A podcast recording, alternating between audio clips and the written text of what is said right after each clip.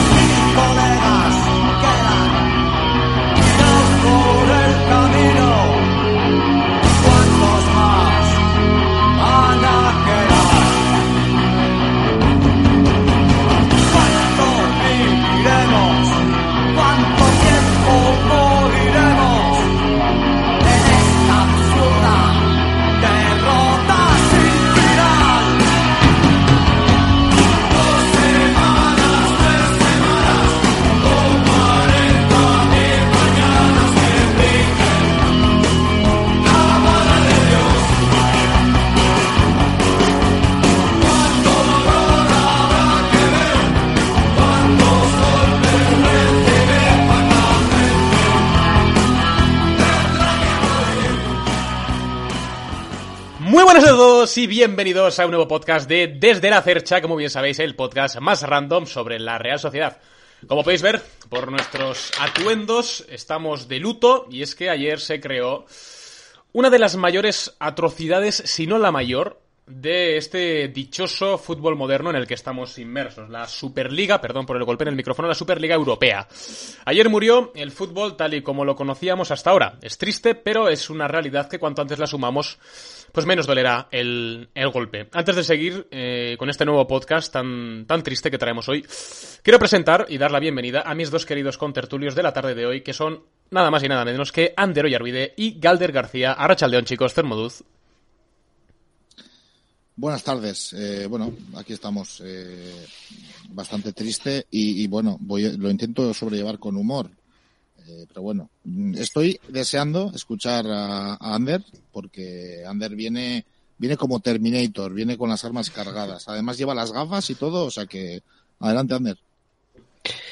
Hola, buenas tardes, Arrachaldeón. Eh, yo no sé si John estará viendo este directo, mi amigo John, puto John. Eh, quiero agradecerle porque por engancharme de nuevo a la WWE, ya que ahora mi deporte favorito ha muerto. Eh, seguiré viendo la Fórmula 1, pero la Fórmula 1 tiene un calendario cerrado y no todas las semanas además lo podemos ver.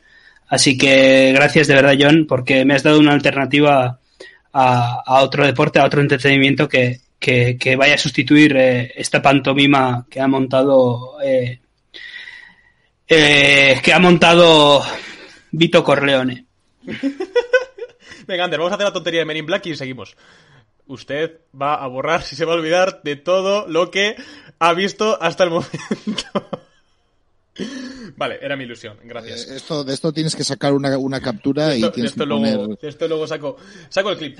Eh, vamos al turrón, venga, vamos a ir al turrón, ya vamos a dejar la tontería por una parte. Porque... Sí, me pongo, me pongo las gafas transparentes, cosa que Florentino Pérez no lo es. Dejamos la tontería de un lado. es que no, es- no es serio esto, de verdad. No, no es nada serio. Vamos por partes. Vamos por partes. ¿Habéis visto? Iba, iba. O sea, ¿habéis visto qué, qué flow llevaba? Llevo el chándal de Adidas con una americana. Soy la hostia.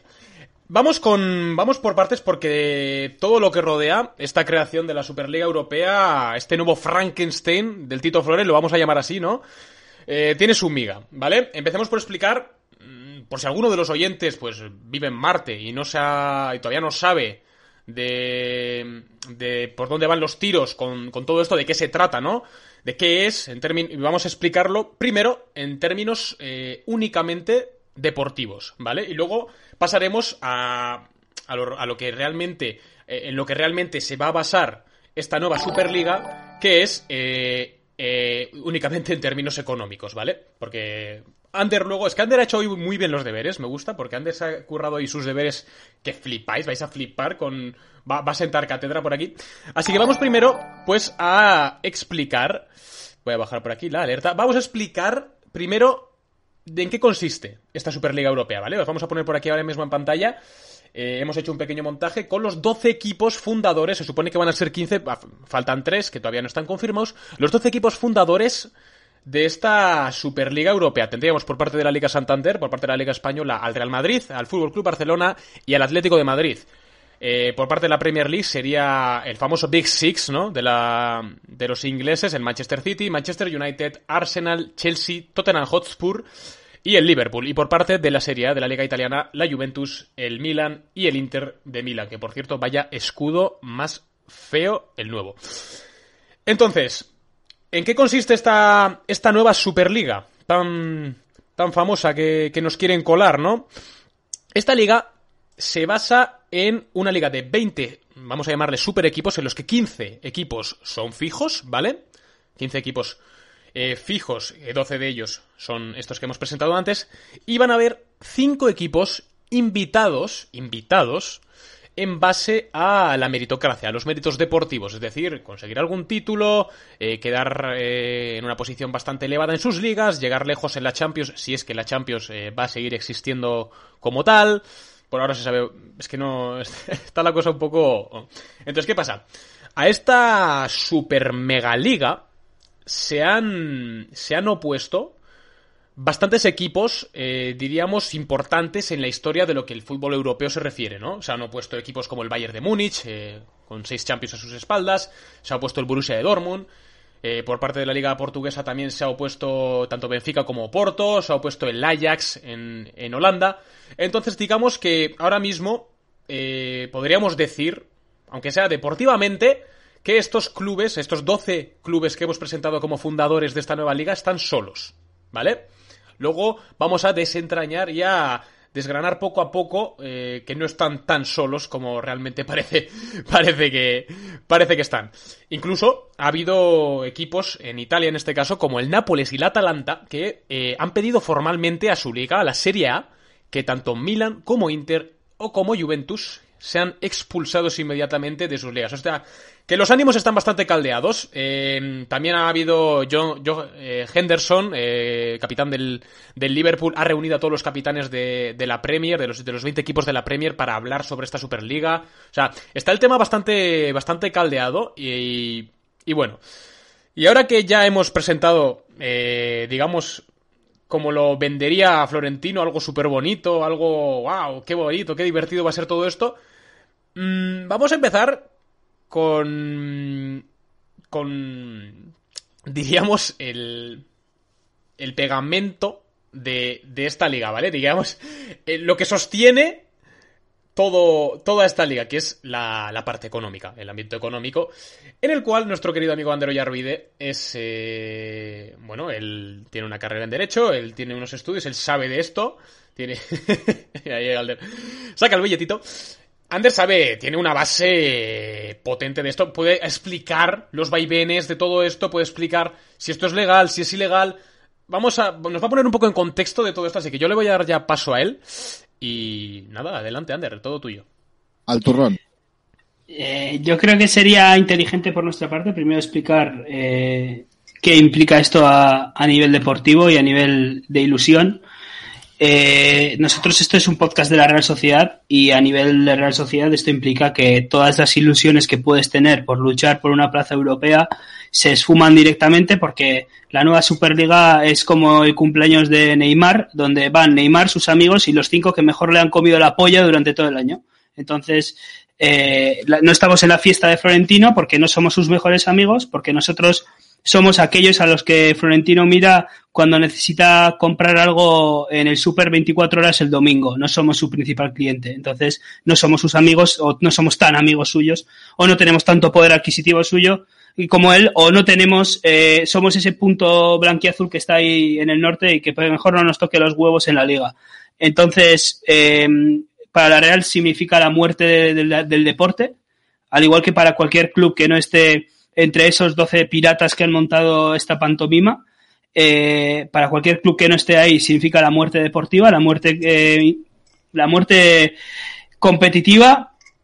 Eh, y la verdad es que por mucho que esos 12 eh, ladrones quieren eh, pues montar su propia cueva de Alibaba, los que, los que estamos fuera de esa cueva, por mucho que ellos digan que quieren seguir compitiendo contra nosotros, pues vamos a terminar siendo eh, ese bocadillo de merienda que se tiene que comer entre partido de Superliga y Superliga. Por lo tanto, eh, creo que es importante que el aficionado de la Real, eh, por mucho que pueda parecer que esto es cosa de los grandes y esto no va conmigo, eh, esto nos mata deportivamente, nos mata competitivamente y todo ese proyecto que lleva la Real haciendo los últimos 10 años desde que ascendió para intentar ponerse no en un panorama de campeón, pero sí en un panorama euro- europeo y de vender más marca de lo que estábamos haciendo ahora, todo eso muere a partir de ahora, si esto sigue adelante. Entonces, eh, hay que entender como aficionados, porque al final el fútbol es para el aficionado, o debe de serlo.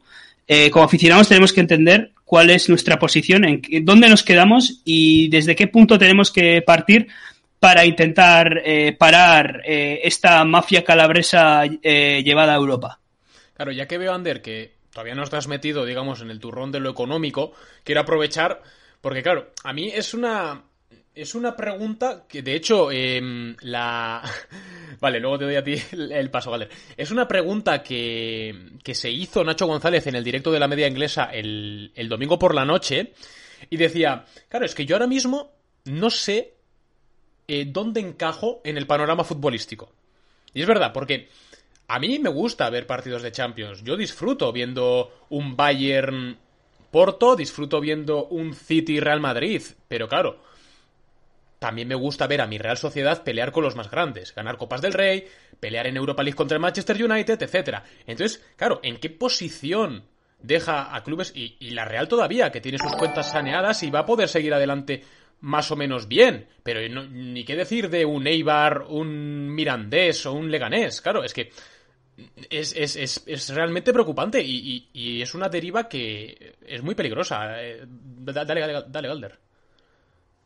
A ver, eh, yo aquí veo mm, varias cosas. Eh, el primero y el fundamental, el que a mí me toca completamente la patata y me toca completamente el sentimiento por el que he usado el fútbol toda mi vida para evadirme de todo lo que me pasa en el día a diario, es el ejemplo que vas a dar a los, a los niños y niñas.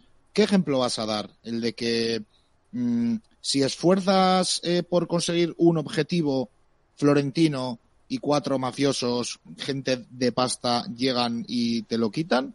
O, no sé, ¿cuál es el objetivo? Me explico. Yo, cuando era socio de la Real estando en segunda, mi padre me, decía, ya verás, como dentro de unos años vamos a estar jugando Champions con los mejores de Europa. Ya lo verás, ya lo verás. La Real coge y después de un gran trabajo lo consigue.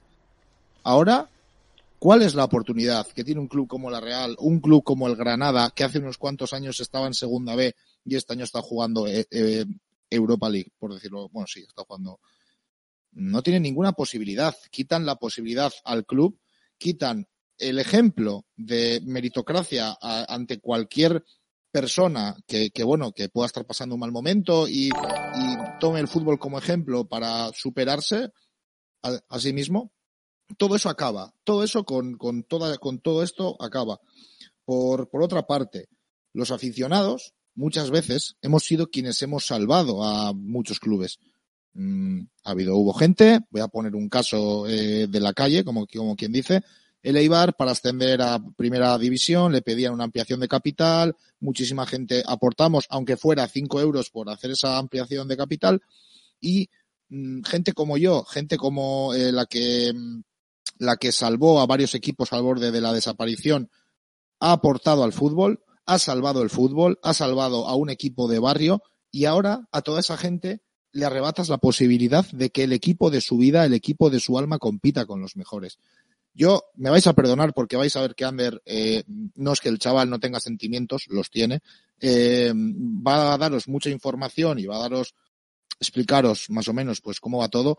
Yo me voy a basar en dar mi opinión. O sea, eh, eh, ahora mismo la realidad es esta. La realidad es que tienes, has tenido como ejemplo clubes que se han superado, que han sabido salir del peor de sus momentos, como puede ser la Real, llegan a mm, Europa League, Champions League, el año pasado remando una temporada desastrosa. Ahora, ¿qué ejemplo les estás dando a esa gente? ¿Qué ejemplo? ¿De que va a llevar un rico y de que el poderoso siempre gana? Ese es el mensaje que yo capto con todo esto y es un mensaje tristísimo, tristísimo. Claro, porque tú lo piensas y fíjate, eh, Rafael Scritch ayer en el, en el directo que hizo con Ibai, que estuvieron unos cuantos periodistas, daba un ejemplo. Hace 10 años el Granada Club de Fútbol estaba en segunda B y 10 años después se presenta en cuartos de la Europa League en el Teatro de los Sueños, peleando contra el Manchester United. O sea, es que eso no, eh, no se va a poder volver a ver con estas Superligas. O sea, estás vetándole. O sea, aunque. Vamos a ver. Aunque sea mínima la. El porcentaje, aunque sea mínimo el porcentaje de, de ese club de poder llegar a pelear contra, contra un equipo del calibre del Manchester United o del Bayern de Múnich o de quien sea, di- di- directamente, aunque sea un 0,1%, tú ya le estás privando a ese club de no poder pelear por ese sueño. Claro, esto es gravísimo porque es que es... o sea, estás cargándote la esencia de, de la deportividad, de la competitividad. Tú te estás cargando aquí el, el sueño de un club como el Eibar, que no había estado nunca en primera división y ahora lleva siete años en primera. El sueño del Girona, que tampoco había ascendido nunca a primera, o del Leganés. Tú te estás cargando esos sueños porque no les vas a dar... eh, Es, es que no sé, no sé, de verdad, es que me parece... No quiero todavía indignarme porque hay mucho podcast por delante y, y Ander tiene hecho sus deberes y yo quiero que se explaye porque de verdad que vamos a aprender mogollón hoy. Así que le voy a dar paso a Ander y que empiece la mandanga por donde él mejor vea. Que puede empezarla. No, esto, es- esto es una locura. O sea, tengo aquí todos los apuntes que he preparado, luego tengo el Twitch, aquí estoy metido en un debate con unos colegas eh, de, juristas licenciados en Derecho, eh, estamos debatiendo de la O sea, es que esto es una locura, está siendo bastante loco todo esto. Eh, pero, pero sí, o sea, básicamente es un, es un tema que se, es deportivo, pero se reduce a lo económico. Eh, aquí el problema está claro. O sea, es decir, si esto fuese un crimen, el, el arma del crimen sería el, deporte y, la- el móvil o la motivación sería eh, los problemas económicos o, o el tema económico directamente. Eh, hay un problema latente y es que eh, los clubes que han firmado para entrar ahí tienen todos eh, una máquina de generar dinero del que sus dueños quieren sacar una tajada importante. Eh, de todas las de todas las em, de los clubes ingleses, por ejemplo, que han firmado ahí, excepto el Manchester City y el Chelsea, que casualmente son los más reacios a entrar, eh, todos los demás tienen dueños estadounidenses que quieren sacar dinero. O sea, no, no están metiendo dinero. Sí, sí que lo están inyectando, pero con el objetivo de sacar dinero de ahí. Me explico. Solamente el jeque del Manchester City, que lo hace por filantropía para lavar su imagen, porque en su país eh, se vulneran derechos humanos todos los días, entonces me compro un club, hago el bien por el mundo y mira qué bueno, guapo soy. Y Abramovich, que es un ruso loco que es aficionado al fútbol y simplemente mete pasta porque tiene, quiere tener un club y ganar títulos y que su equipo sea muy bueno. El resto quieren sacar dinero de ahí. Eh, aquí se plantea un problema increíble y es que, claro, eh, ellos no les importa lo deportivo. O sea, es que todos los debates que yo he visto hasta ahora de periodistas, etcétera, etcétera, etcétera, todos se basan en, en el argumento deportivo, lo romántico y tal. Aquí el problema es económico y nadie habla del problema económico. El problema económico es que estos equipos generan tanto que están que, a, medida que generan, ge- generan también deuda, ¿vale? Y eso es una bomba de relojería que estaba a punto de explotar. Eh, tenemos un, una UEFA que no es sólida, que no es fuerte, que no ha sabido ponerles freno de mano eh, a todos estos eh, equipos y que han ido generando deuda a medida que ha pasado el tiempo. Pusieron el fair play financiero, que ha sido una medida más de postureo que realmente algo duro que aplicar, y al final, cuando dejas el mercado a su, a su autorregulación, ¿eh? como haría, es que esto es el sueño de Adam, Adam Smith, o sea, que el mercado se autorregule, cuando lo dejas así, eh, el mercado, el mercado se termina autodestruyendo porque el mercado no se autorregula, los recursos terminan yendo hacia unos pocos y los demás se mueren de hambre. Eso es lo que pasa en el mercado liberal. Y es lo que ha pasado en el fútbol, que es el mercado más liberal del mundo. Ni la FIFA ni la UEFA son sólidas, de hecho, son otras organizaciones eh, corruptas, eh, mafiosas y corsarias, que además, en vez de ayudar a que esto pare, han ayudado a que, a que esto se, se, se auto, se retroalimente, digamos. Permíteme, Ander, que te, que te interrumpa, es una chorrada, pero me parece que hay que recalcar, porque ahora me hace gracia que la FIFA, tanto FIFA como UEFA, vayan de víctimas, o, o incluso la Liga, con Tebas, cuando son eh, competiciones. O sea, estamos dejando pasar por hecho que en el Mundial de Qatar, en la construcción de los estadios, ha muerto gente.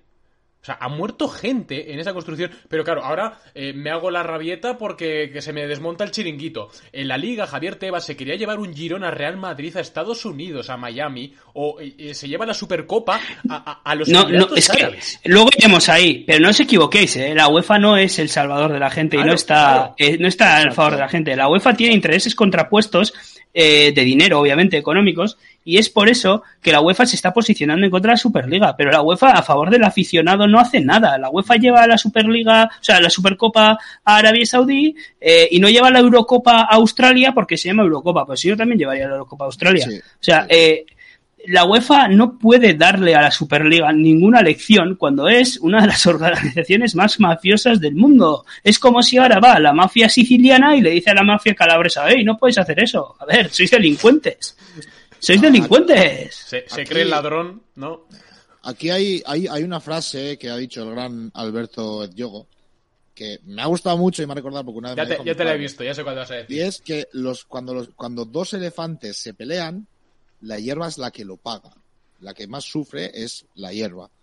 Y es así, se están pegando UEFA y los 12 equipos más gigantes de probablemente del mundo y lo estamos pagando los que somos de clubes pequeños o el aficionado de esos mismos clubes. Aquí la UEFA no está ni para dar lecciones ni para decir que alguien lo está haciendo mal. Perdón. La UEFA ha permitido que haya una brecha enorme desde los equipos medianos o equipos pequeños a los equipos grandes. Desde el primer momento en el que incentiva ligas donde los derechos televisivos rompen completamente. O sea, están han enriquecido siempre al más poderoso, no me gusta decir al más rico, al más poderoso y, y, y, ahora han llegado, se han querido ir y cogen la UEFA y monta una rabieta. Esto no es así analicen, analicen lo que han hecho. Ustedes han permitido que estos 12 equipos se hayan hecho grandes y en consecuencia que a la mínima que han visto peligrar, eh, digamos, su, su, su pasta y su posible desaparición, han montado una rabieta y han querido crear una Superliga. El fútbol, tal y como lo conocemos, desaparece, desapareció antes de ayer. Antes de ayer, porque A si no es una Superliga van a hacer una nueva Champions y igual luego eso es otro debate, pero es que la UEFA no está para hablar. No está A mí, me hace, hablar. a mí me hace gracia porque yo me pongo, o sea, por ejemplo, tú imagínate, esto al final va de la mano de Florentino Pérez en su mayor parte, ¿no? Entonces, eh, o sea, ¿Laporta en qué momento pensó que era buena idea aliarse con Florentino Pérez? Desde Quiero el decir, punto de vista pregunto, en el ¿eh? que- O sea, Sí, a porque- ver, te lo explico muy sencillo. Barça y Atlético de Madrid tienen una deuda del copón. Barça y ¿Puedo Atlético hablar? de Madrid. sí, Adelante, sí, por favor. Bueno, mi siguiente punto es esto.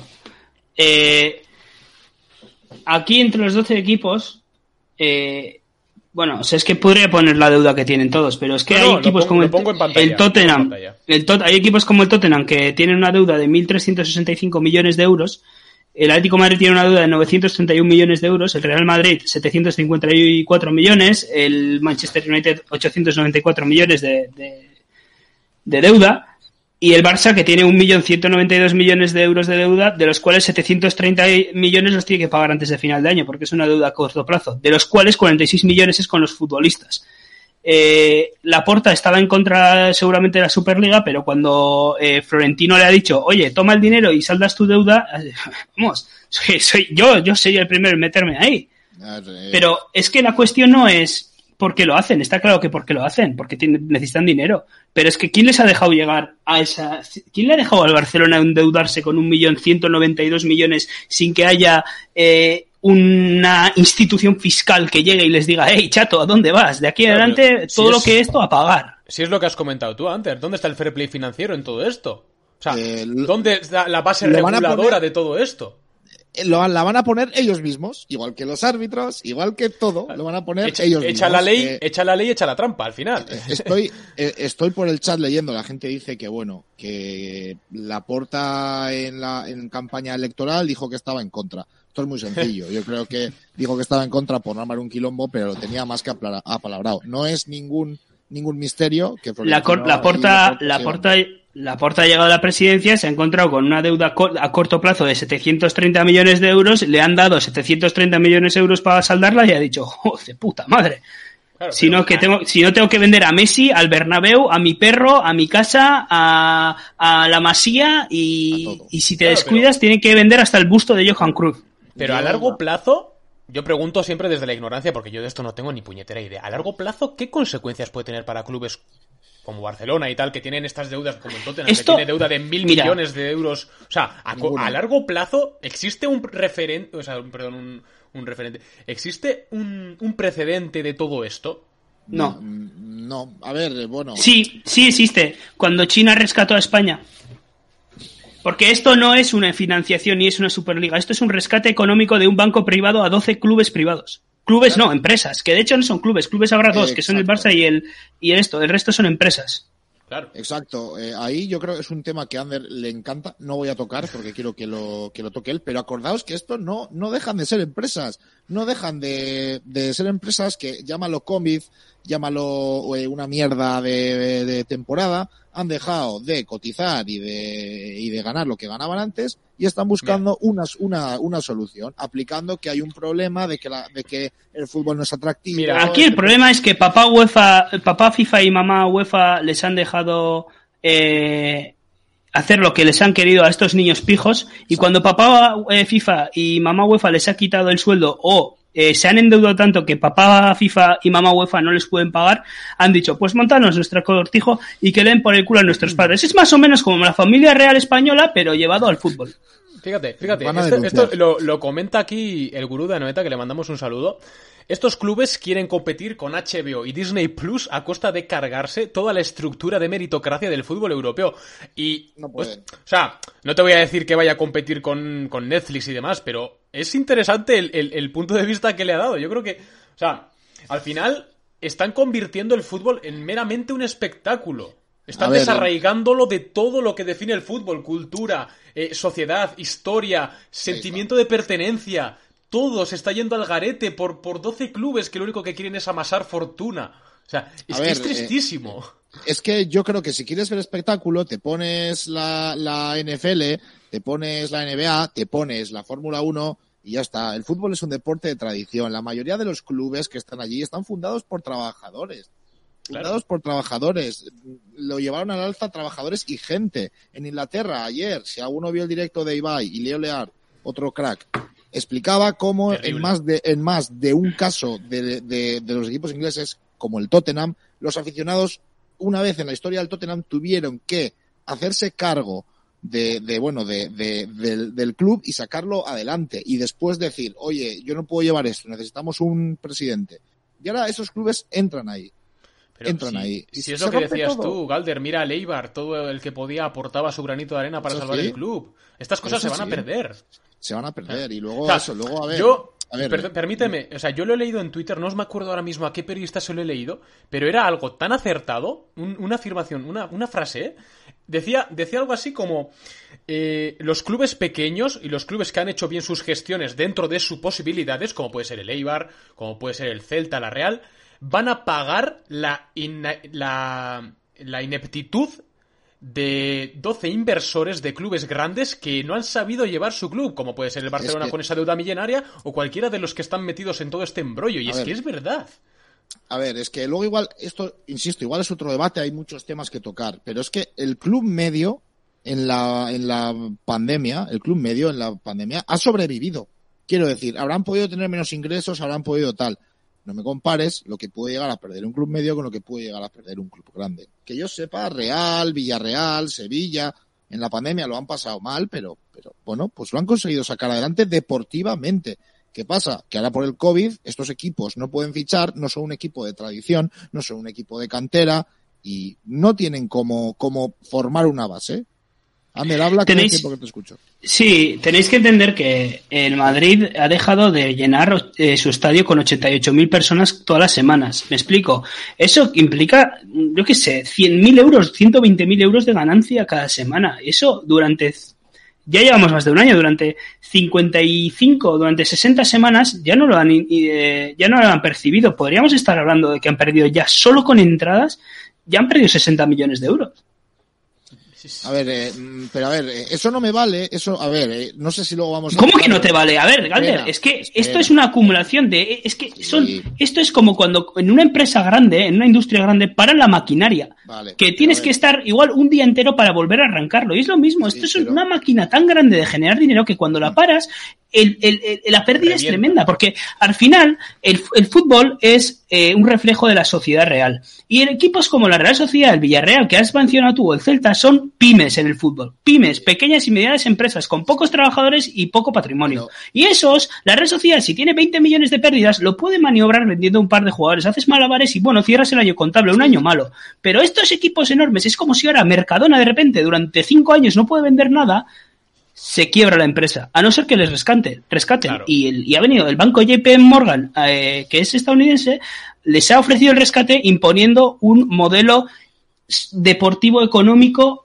estadounidense, como podría ser la NBA, podría ser eh, la lucha libre americana, donde tienes cuatro o cinco empresas privadas como la WWE que gestiona todo y, y vende los derechos como ellos quieren y ellos perciben el dinero. Y aquí querido hacer lo mismo. Pero esto es Europa sabe- y aquí hay otras regulaciones, pasta- chaval. ¿Se sabe, cuánta- A ver, ¿se sabe cuánto ver, dinero va a soltar ese banco, Ander? A ver. 350 billones de euros al año. Billones. Billones. Qué barbaridad. Tiempo muerto, Andrés. Estoy completamente de acuerdo con lo que dices. Lo que no me vale y no he podido acabar es que haya clubes que están llorando porque han perdido pasta y después, acto seguido, digan no sé qué, de que quiero fichar a Mbappé, no sé qué, de que estoy remodelando un estadio que me ha costado no sé cuánta pasta. El Tottenham está en esta liga y se ha construido el estadio más caro de la historia. El estadio más caro de la historia. Que sí, son una maquinaria muy grande, son una empresa muy grande, a empresa más grande mayores pérdidas. Está muy bien. Pero no me puedes venir llorando de que te falta dinero cuando no lo has gestionado de la forma que lo deberías gestionar porque te han dado, te han dado una, te han dado una, eh, ¿cómo decirlo? Te han puesto un paraguas que te ha protegido. Yo entiendo lo que quieres decir y es así. O sea, los clubes tienen intereses. El Atlético de Madrid, ¿por qué ha entrado?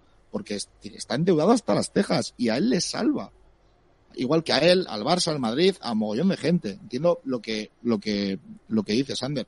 Pero lo que no, lo que no puedes hacer es, si estás bajo ese argumento, si un club como cierto eh, presidente que ayer fue a cierto programa de televisión, Que lo vamos a comentar luego. que, que luego lo comentaremos, que se va de la liga, eh, coja y diga, no, es que estamos muy mal, es que en el Real Madrid nos hemos tenido que bajar el sueldo. Perdona, tío, estás hablando dos minutos después de fichar a Mbappé, de fichar a Haaland, de que vas, estás construyendo un nuevo estadio, de que tienes una ciudad deportiva de no sé cuánto. Pero todo eso lo está hablando con el dinero que ya se supone que va a percibir de ese banco. Porque al final JP Morgan eh, mete el dinero, es que da casualidad, porque Florentino lo que ayer a mí no me explicó en el chiringuito es por qué eh, JP, JP Morgan, que mete 350 billones de euros en, en la Superliga, o bueno, no eran 350 bi- billones, pero mete una pasta en la liga. Es que al final no está solo JP Morgan, pero JP Morgan es el mayor inversor. Eh, lo que no me ha explicado es por qué esa- ese mismo banco ha metido 700 millones de euros en la renovación de Bernabéu. Eso no me lo ha explicado. Qué casualidad que es la misma empresa. Entonces, eh, yo quiero que Florentino, en vez de explicarme que él no gana dinero con el fútbol, porque se lo aseguro, porque todas sus argumentaciones, yo se lo aseguro. Entonces, como él me lo asegura, pues ya está, él me lo asegura, pero quiero que me asegures también a ver por qué, eh, por qué hay esa, esa eh, similitud en los dos casos. es el mismo banco el que mete pasta. Sí, por eso yo quería ir, pasar página y seguir hablando de esto, porque ayer lo que vimos en el chiringuito con Florentino Pérez eh, es lo más parecido que he visto yo a, a un dictador que ha pegado un golpe de Estado. Hay un general, ha pegado un golpe de Estado en un país, llega y allí se pone a explicar por qué él es el mejor líder que puede tener ese país, cosa que nadie lo ha elegido en el mundo del fútbol. Él decía, yo vengo a salvar el fútbol, pero nadie te ha elegido a ti para salvar el fútbol. O sea, te estás auto, te estás auto nombrando como, como el salvador del fútbol. Perdona, yo quiero que me salve el fútbol, yo quiero a Perribay, no tú, porque yo tengo mis líderes, entonces yo no te he votado como aficionado al fútbol, no, es que yo vengo a salvar el fútbol, porque yo, si no hubiese venido yo, el fútbol se iba a la mierda en 2024, yo se lo aseguro. Bueno, demuéstramelo. Demuéstramelo con datos. No, Claro, yo se lo aseguro. Vale, entonces lo que ayer vimos, lo que ayer vimos fue lo más parecido a cuando un general pega un golpe de estado en un país y le tiene que convencer al país porque él es la mejor opción para ese país, aunque no le hayan votado. Eso es lo que vimos ayer.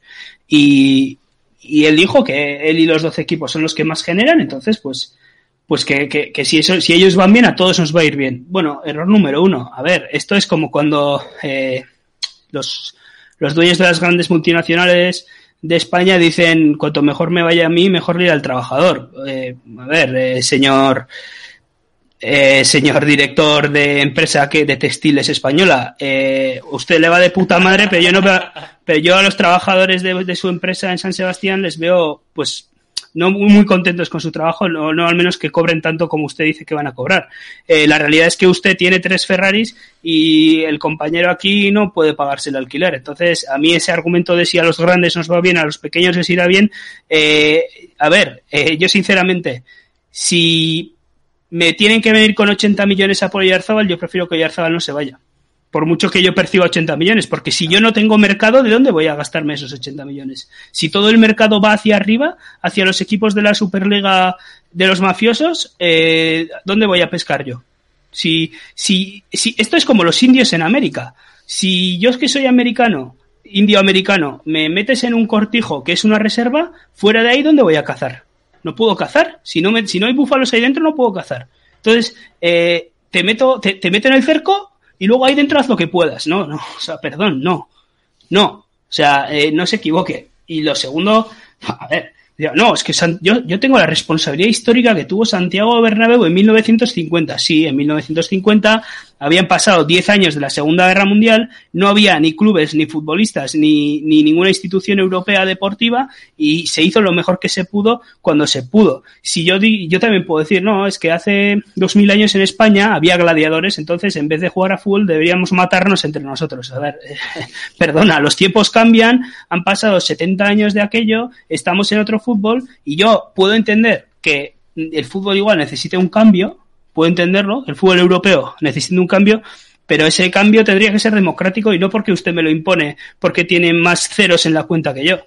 Mira, Ander, nos lo pone aquí eh, Barreto 1996 en los comentarios y es que, qué triste, ¿eh? CaixaBank también puso pasta para el Bernabéu y hoy presenta un NERE de 8.291 personas. Es que es increíble. O sea, ¿dónde está ahí la ética, la moral? ¿Dónde está? No hay ética, no hay moral, solo hay muchas cifras, mucho dinero y cero interés por lo que le pasa a la gente. Aquí, con el COVID, con la pandemia, cada uno ha querido salvar su culo como buenamente ha podido y eso es lo que ha pasado aquí. No nos engañemos, o sea, es lo que hay. Eh, y Florentino no está haciendo esto por el bien del fútbol, está haciendo esto porque tiene que dejar un superávit y ahora mismo tiene, eh, no me acuerdo cuántos eran, ahora mismo te voy a decir.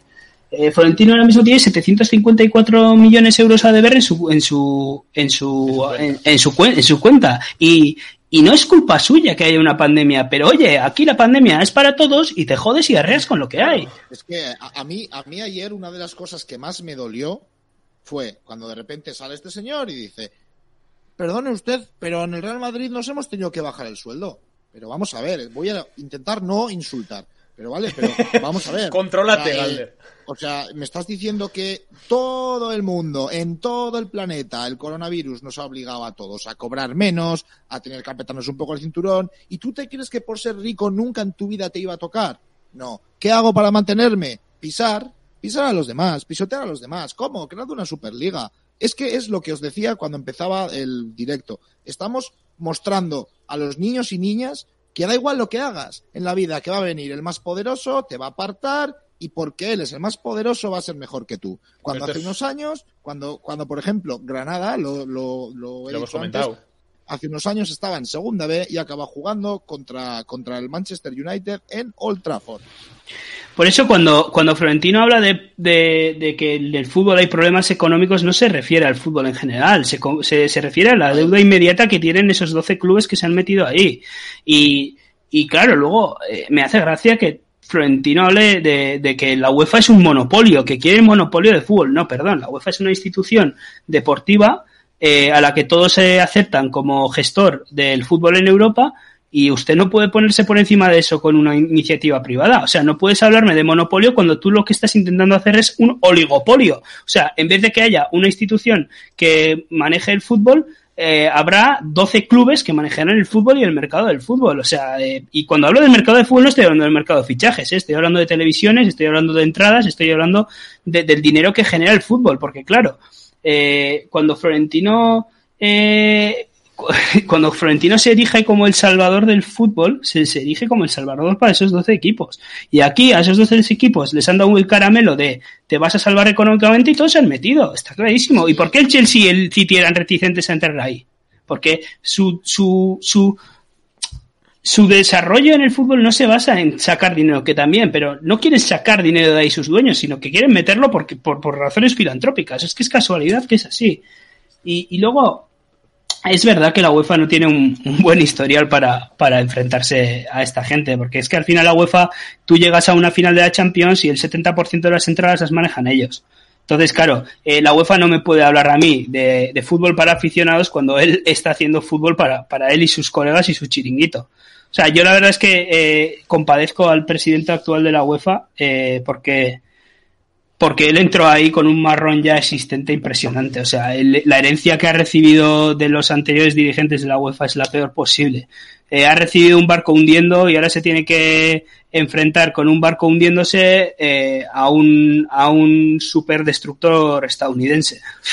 A ver, es una, un marrón. A ver, yo... Bueno, dale, Ander, y ya pasamos. No, no, no, dale y ya pasamos al siguiente vale. tema. Sí, sí, sí. Eh, a ver, yo estaba deseando que Ander sacase este tema mm, por una cosa. Nadie ha hablado de esto. Nadie ha hablado. ¿Habéis visto que algún medio o algún sitio hayan hablado de lo que acaba de comentar Ander? En, en ningún lado. En y eso lado. es la base, la base de que la UEFA, la FIFA, aunque no sean, eh, de, digamos, no sean de, de nuestro agrado, lo van a intentar frenar. Eh, hay, yo creo que, eh, a ver, el, el, que más sabe de, en esta materia es, es Ander, ¿no? Pero hay distintas jurisdicciones para cada liga. Hablo de que cada liga permita o no eh, a su club mm, participar en esta Superliga y tal. Pero en ningún momento se está hablando de si es legal todo este chiringuito que están montando. O sea, lo que ha hablado eh, Ander sobre, sobre un oligopolio, eh, es como que ellos mismos a dedo vamos a decir, han generado un mercado y están mmm, señalando con el dedo quiénes van a participar en él. Y los demás claro. no es no es que tengan menos posibilidades, es que no tienen ni una. Es que es justo a lo que iba a ir yo, Galder. Es que sea, iban por ahí mis tiros, porque ayer, bueno, ayer a la noche yo hice una maratón de de, de, bueno, vamos a algunos periodismo no puede ser, pero bueno, primero vi el directo de Ibai con los periodistas, luego vi Tele Bilbao para reírme un poco y luego puse el chiringuito porque salía Florentino y iba a hablar de la super, de la famosa Superliga, entonces me quería enterar un poco. Y me sorprendió, de hecho, estábamos nosotros tres en Discord ayer a la noche hablando eh, mientras veíamos eso y joder, es que se lo decía a Ander, que fíjate con qué naturalidad y con qué tranquilidad dice a mí no me van a echar de la Champions ni me van a echar de la Liga. cortijo. O sea, se, se, se sabe tan intocable ese, ese, esa persona que es Florentino Pérez. Yo de verdad quiero que la gente que opine sobre esto. A mí, repito, me pareció que era el discurso de un general que ha dado un golpe de Estado y le está explicando a la plebe por qué yo soy el salvador de este país, en este caso, por qué yo soy el salvador del fútbol y por qué he pegado un golpe de Estado ante las instituciones que vosotros habéis aceptado como dirigentes. O sea, es muy grave lo que se vio ayer en el chiringuito y bueno, o sea, a ver, estuvo cómodo, estaba en su patio de recreo y se le vio muy cómodo. Nadie se quiso eh, oponer a él. Casualidad no fue ni Alfredo Duro ni, ni Cristóbal Soria. Entonces, bueno, pues. Casualidad. Pues es lo que hay. Mientras los medios lo alimenten, pues más fácil lo tendrá. Es lo que, eh, es lo que hay. Yo, para mí fue una campaña de, de, blanqueamiento. Hay gente que está Luego, dejando, bueno. No hemos hablado, bueno, eh, Aitor ha mencionado los clubes que no han entrado. Yo quiero decir que eh, el PSG no ha entrado porque el jeque está metido en la UEFA, en la FIFA y está organizando el Mundial de Qatar. o sea, vamos a ver. Bonito. Eh, bonito, a ver, eh. yo entiendo, yo entiendo que cualquier postura que pueda ser favorable a la nuestra, sean cuales sean sus motivaciones, hay que aliarse con ellos porque el enemigo de mi enemigo es mi amigo, pero no os equivoquéis tampoco que el jeque del PSG quiere un fútbol más justo y con un reparto equitativo mejor. Yo en ese sentido sí me quiero aplaudir a los clubes eh, alemanes que siguen otro modelo y que luego hablaré, luego hablaré del comunicado que ha hecho el Bayern. No quiero dejarlo para luego, ya lo entenderéis por qué. Eh, pero la verdad es que el Bayern y Borussia sin, o sea, se podían haber metido ahí perfectamente por, por, por poder adquisitivo económico e impacto que tiene en el fútbol actual.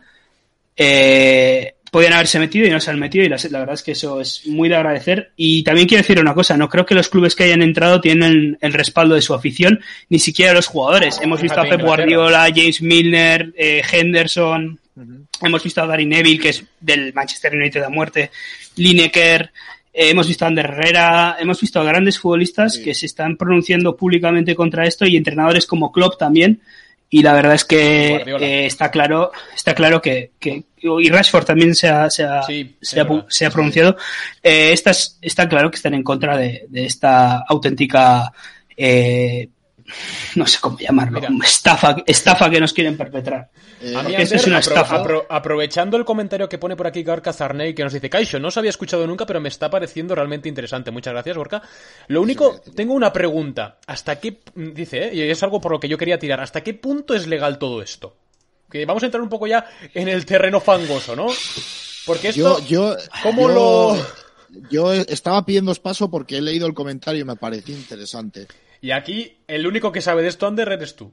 O sea, te pasamos el marrón a ti, la, la caliente para ti. A ver, pero no, pero Ander, yo creo que lo que va a hacer es intentar explicarlo. No, Eso, o sea, sí, sí, no, sí, es, no, es, claro. no es que la gente no se equivoque que lo que diga este señor, ojalá fuera a misa, ¿eh? pero lo que dice este señor no va a misa, o sea. El único que puede decir lo que va a misa es un juez. En el derecho en general y en las disputas legales, cada uno tiene su visión y puede ser correcta. Nadie tiene la razón absoluta. Pero esto no se trata de quién tiene razón, sino de que qué podemos, qué pueden hacer las instituciones, qué puede hacer la UEFA y la FIFA eh, para evitar este eh, coto de caza privado que quieren montar eh, eh pues la chupipandi de Vito Corleone. Eh,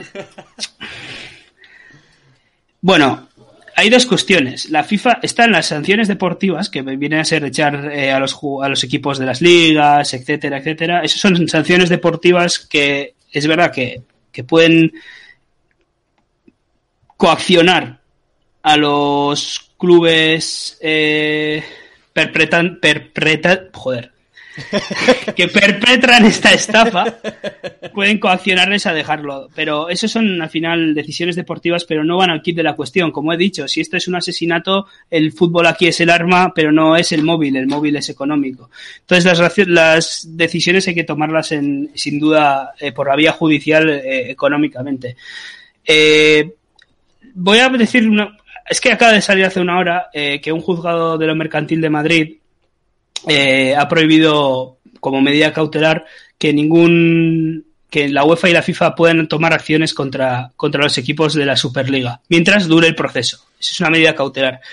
Eh, sí, muy bien, pero lo que yo digo es qué poder tiene el juzgado de Madrid sobre clubes ingleses, pero no sobre los clubes ingleses, porque o sea, el juzgado de Madrid, la Superliga, casualmente, casualmente, tiene su sede fiscal en Madrid. Su sede social está en Madrid, la Superliga. Por casualidad, ¿eh? no porque Florentino Pérez lo haya preparado. Entonces, eh, en ese sentido, eh, el, el, juzgado de lo mercantil número 17 de Madrid, pues sí que tiene jurisdicción sobre la Superliga.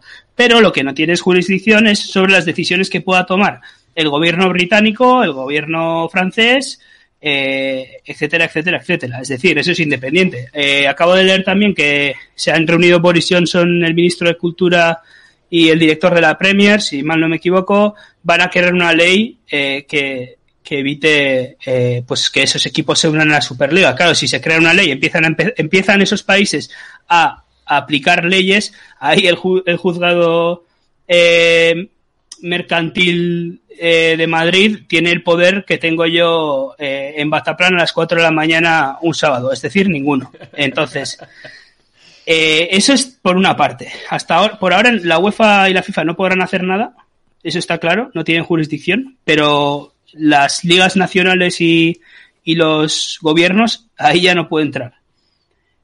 Segundo tema, eh, estamos en Europa, estamos en la Unión Europea. La Superliga tiene sede social en Madrid. Eh, es todo alegable, pero se podría alegar que esto eh, va contra el artículo 101 del Tratado de Funcionamiento de la Unión Europea. El Tratado de Funcionamiento en el, en el artículo 101 dice básicamente que no pueden juntarse empresas para eliminar competencia o para repartirse el pastel económico dejando a otras empresas del mismo sector sin posibilidad de competir. ¿No suena esto algo? Que es lo que está pasando en, entre estos equipos. Se, se, se, juntan Pepito y sus 12 amigos, que son los que más poder tienen, se reparten el pastel entre ellos y para el resto no queda nada más que las sobras. Bueno, eso en Europa es ilegal. En América tienen una legislación di diferente. Los señores de JP Morgan seguramente están acostumbrados al libre, al libre albedrío de, de empresas como General Motors o de la Coca-Cola, o bueno, etcétera, etcétera, en Europa esto no funciona así. Entonces, eh, se podría alegar que están intentando reventar el mercado, o sea, no reventarlo, sino controlarlo entre ellos, que no haya competencia y, y, y movilizar el mercado, lo cual tendría una eh, incidencia directa en sus consumidores, que en este caso seríamos los aficionados. Si la Unión Europea se mete en esto, eh, en el punto 2 del artículo 101 del Tratado de Funcionamiento de la Unión Europea dicen que los acuerdos o decisiones eh, prohibidos por ese artículo serán nulos de pleno derecho, es decir, que la Superliga como institución debería desaparecer. Luego habría que ver si les multan o no. En principio, las dos vías judiciales que quedan abiertas son esas, las que ha abierto la propia Superliga para las medidas cautelares en Madrid, que eso Habrá que ver cómo repercute, porque no tiene poder sobre los gobiernos de cada país o las decisiones que puedan tomar los gobiernos de cada país, pero sí sobre la UEFA y la FIFA provisionalmente, porque son medidas provisionales, las medidas cautelares. Y la segunda es que si se mete ya directamente, si estos países deciden mirar hacia arriba y preguntar hacia la Unión, ahí la Unión ya podría decir, mira, esto es una colusión, es un oligopolio, esto no lo podéis hacer, fuera.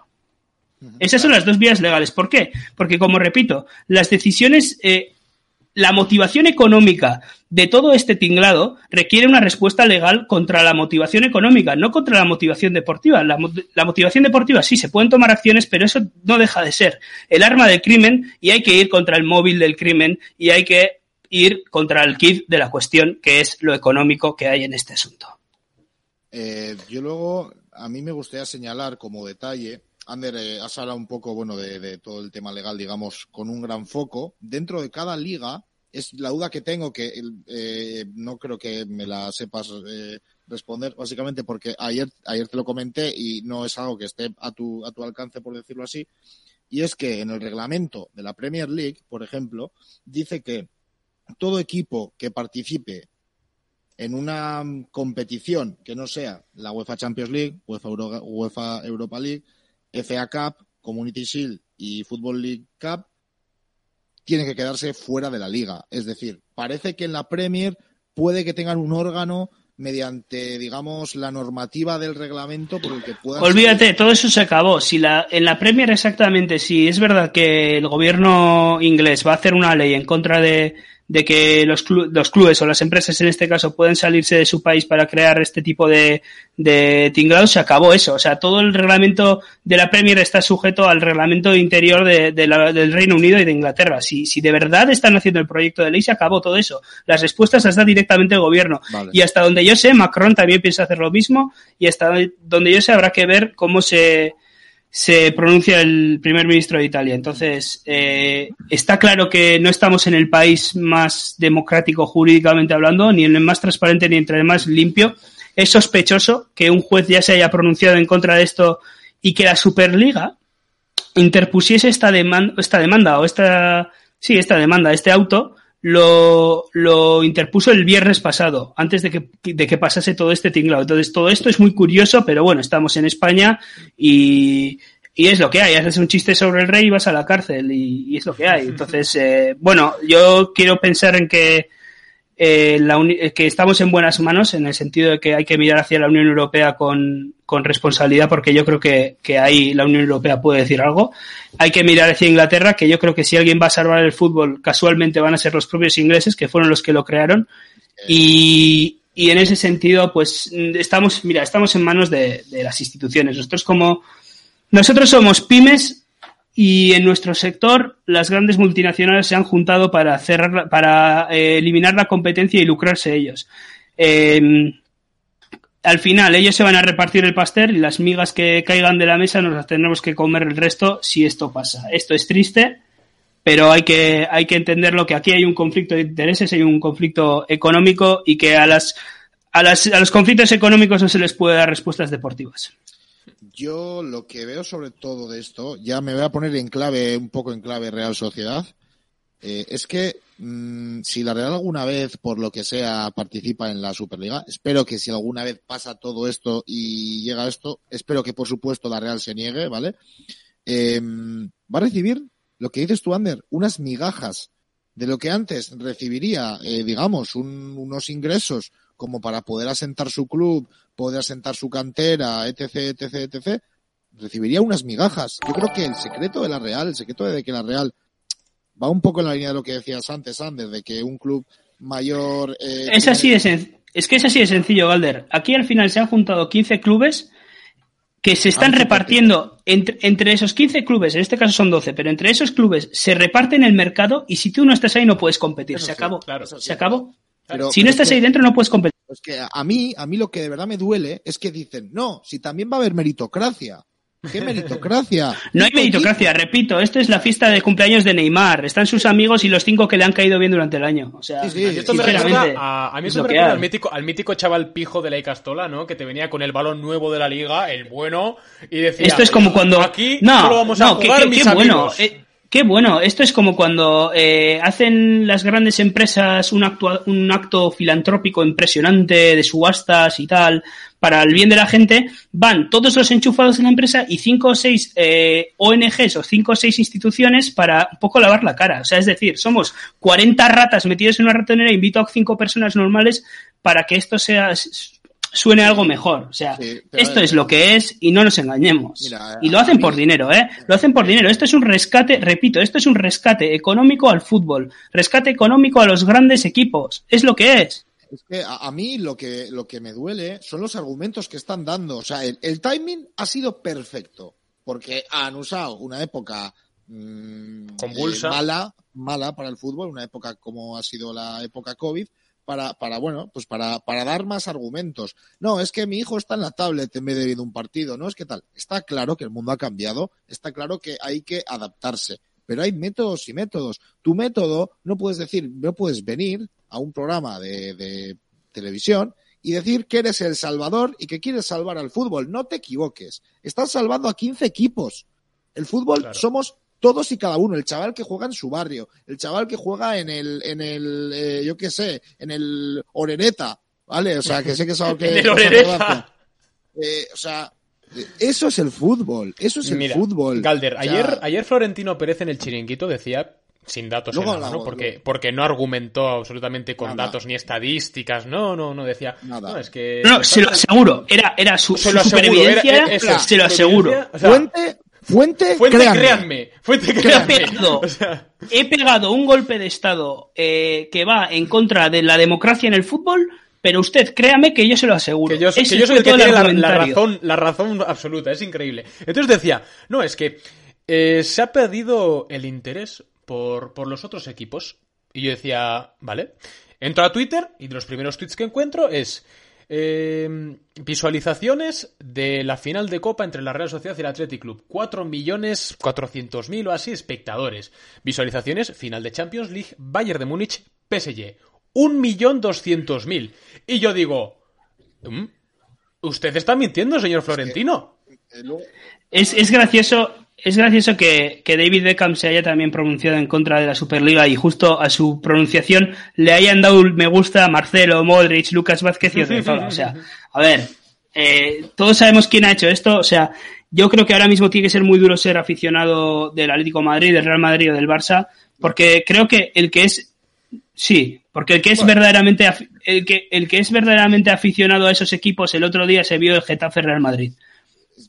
Sí, El madridista, el madridista que solo ve los partidos de Champions del Madrid no es madridista, sinceramente. Ah, es del vale, equipo vale. que gana. Si, vas por ahí, si vas por ahí, sí. Yo, yo lo que te quería decir es que del 100% de, de comentarios o de opiniones que he visto de gente del Madrid y del Barça, es la de que quieren jugar la Superliga, que les parece bien, los de Atlético ya no.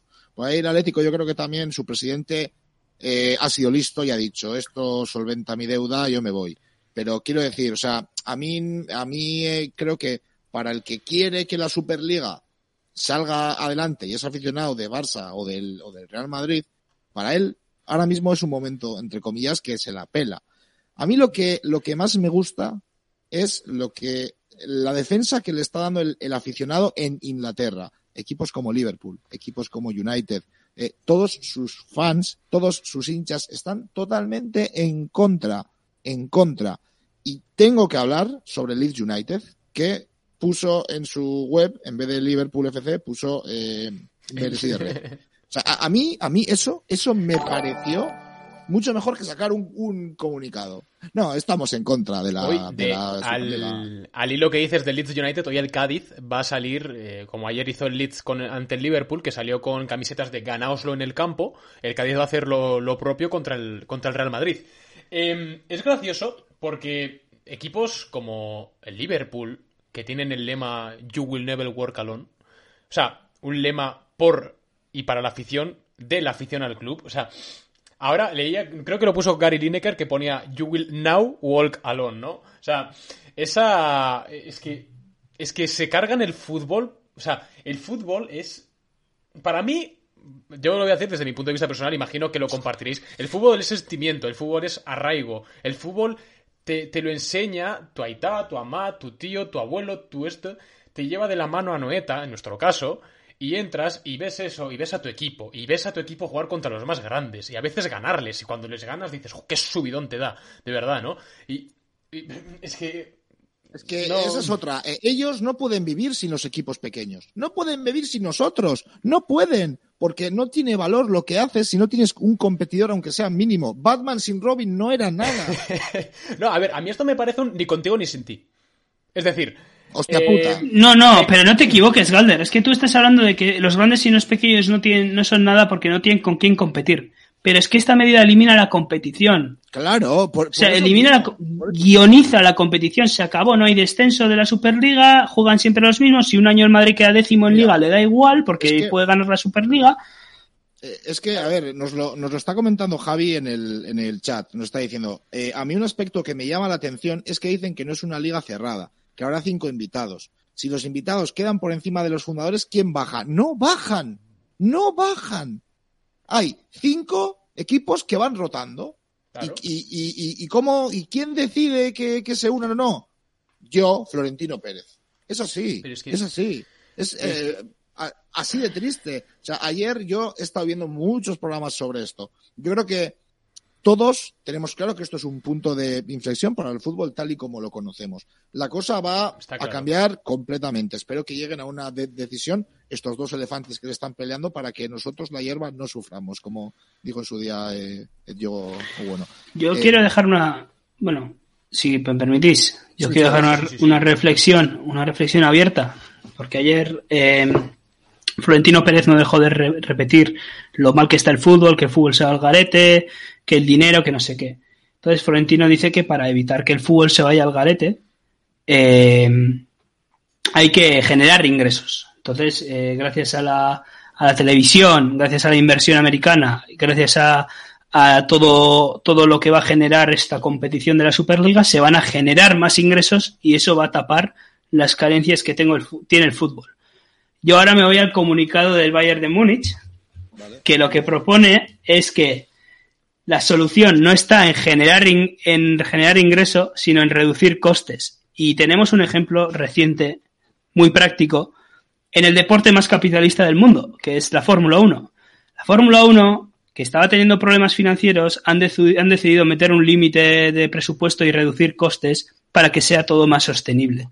La sostenibilidad no se basa en hacer la, la pelota más grande, porque cuando más grande es la pelota, cuando se estrelle, más daño te hará. Y el problema que tienes hoy de que la pelota es grande, la vas a tener dentro de 30 años. Lo que hay que hacer es reducir costes, redirigir recursos y renovar la cara del fútbol. Eso es lo que hay que hacer. Es bueno.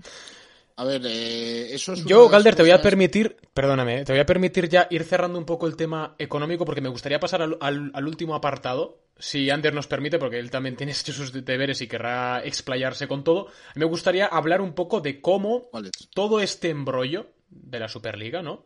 ¿Cómo va a afectar a un club, en este caso, en nuestro caso particular, a la Real Sociedad, ¿vale? Entonces, os voy a dejar terminar a cada uno con esto y ya pasamos Vale. al, al próximo Eh, punto. Yo quería decir dos últimas cosas, ¿vale? Y la primera es ya como, digamos, como, como conclusión, ¿vale? El tema es que hace unos años hubo una burbuja en la que se pagaban millonadas por fichajes, los, los jugadores cobraban un pastón y todos decíamos, qué buena que esto va a explotar y se va a equilibrar todo un poco. Pues nos hemos equivocado porque lo que han hecho es hacer un cortijo. La segunda cosa, que es una de las cosas que más han defendido los fundadores de la Superliga, es que el fútbol necesita una vuelta porque necesita tener más entretenimiento. Porque un niño que está con la tablet eh, necesita, necesitamos poderle dar contenido para ver el fútbol. No sé, o sea, ¿sabe usted lo que está diciendo? Usted seguramente, probablemente venda los derechos de televisión a una cadena privada, a una plataforma privada. ¿Cree usted que un niño que está jugando con una tablet va a poder permitirse una televisión de pago? ¿O va a seguir pirateando? Hombre, Florentino dijo que no es posible que el Manchester United haya tenido pérdidas y que el Ibar no. Claro, es que claro, como este año pasado Zara ha tenido pérdidas, ¿cómo es posible que Hierros eh, Aitor Silva eh, haya tenido ganancias? Eso no puede ser. Eh, Que, que se joda y se hunda en la mierda Silva, que ya ganaré yo la pasta por él. Y luego el dinero que yo gane va a ser bueno para él porque le voy a dar dinero. Y entonces los dos iremos en un Ferrari. Ja, yo te digo yo que no.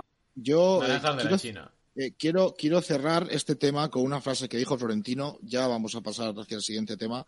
Y es que Florentino Pérez dijo ayer. No puede ser que en la liga ganen dinero los equipos modestos y pierdan mucho más eh, un, un equipo como el Fútbol Club Barcelona. Creo que esto deja bastante claro el tema y creo que Es que es una frase tan elitista, tan egocéntrica, de verdad, que es que da, da, da para atrás. Yo, si quieres, Ander, te dejo cerrar todo este tema, si quieres, haciendo un breve resumen, o, o como, como lo prefieras, o si quieres, directamente pasamos al otro tema. Yo, me da igual, Yo lo que creo, yo quiero que, yo quiero que si el oyente se tiene que quedar algo con este bloque que ha sido muy denso, porque hemos hablado de tema legal, que yo entiendo que no es fácil de, de, de digerir y que hemos hablado de tema económico, yo quiero que se queden de verdad con dos cosas. Lo primero, y es que a la, la respuesta a esto, si se la da a alguien, se lo va a tener que dar a algún tribunal europeo. Y la segunda es que, recordemos, el modelo florentino contra el, modelo Bayern. La solución no es generar más ingresos y hacer la pelota más grande, sino que la solución es redirigir recursos y reducir costes. Con eso yo cierro este bloque. Vamos a pasar al, digamos, al último bloque del podcast de hoy. Llevamos ya hora y cuarto. Muchas gracias a todos porque estáis eh, dando, hemos llegado al pico de incluso 25, 25 viewers, lo cual es una pasada. o sea, os lo agradecemos mogollón. Vamos a pasar al último bloque. Porque de verdad, eh, claro, al final nosotros no dejamos de hacer un, no dejamos de ser un podcast, eh, obviamente centrado en la Real Sociedad, ¿no? Pero, pero, pero más documentado que muchos programas de televisión, ¿eh? Mu- mucho más documentado aquí con su eminencia Android Arvide. Ya te digo. Entonces, mm, a mí me gustaría centrar esta última parte del, del debate en cómo mm, una creación de este, de este calibre, ¿no? Una creación de una, de una liga así, va a afectar a clubes como la Real Sociedad. Porque encima, particularmente nosotros venimos de ganar una Copa del Rey, que te crees intocable, ¿no? Y dices, joder, estoy otra vez entre, entre los grandes, y ahora te vienen, te vienen con esto. Y es una sensación muy extraña, porque Es como, es como el meme, es como el meme de Godzilla y King Kong pegándose y ha venido el perro de, de Florentino con el bate y nos ha dado desde atrás. No, porque en mi cabeza yo decía, joder, hemos ganado una Copa del Rey. Podía visualizar, entre comillas, cerca otro título, ¿no? Otra Copa del Rey, un- otra conquista eh, de una cuarta plaza a Champions, ¿no? Me, veía capaz, entre comillas, veía el equipo capaz de estar arriba otra vez, ¿no? Y ahora otra vez, después de este golpe, me veo, veo a la Real, o a la Real, el Athletic, el Celta, estos clubes en, en tierra de nadie, ¿no? Les veo un poco como mm, ni bien ni mal, ¿no? O sea, De, hecho, yo creo que esto es una estrategia más de Florentino Pérez. El año pasado, ya cuando vio que la Real iba a ganar un título y que le iba a pasar un poco por encima al Real Madrid, se inventó el COVID y ahora se ha inventado esto de la, de la, de, de la Superliga. Para poder, obviamente estoy en broma, gente, no creéis que lo estoy diciendo en serio. Pero, pero eh, yo creo que ya clubes como la Real es lo que dices tú. Eh, ¿qué, ¿Qué objetivos te marcas? ¿Qué, o sea, eh, ¿qué te marcas? ¿Ir a la Champions? ¿Qué va a significar la Champions ahora? Yo antes se lo he estado explicando a, a, a, un amigo mío que ha estado un poco estos días sin mirar y yo le decía, claro, es que ahora estos equipos grandes no van a ir a la Champions League. La Champions League, y me dice, ¿la Champions League desaparece? Y le digo yo, hombre, seguramente no, pero si el primero es el Madrid, el segundo es el Barça, el tercero es eh, el Betis, el cuarto es la Real, pues van, en este caso tercero y cuarto, a la, a la Champions League. ¿A competir contra quién? pues contra, contra el Copenhague o vete a saber contra quién.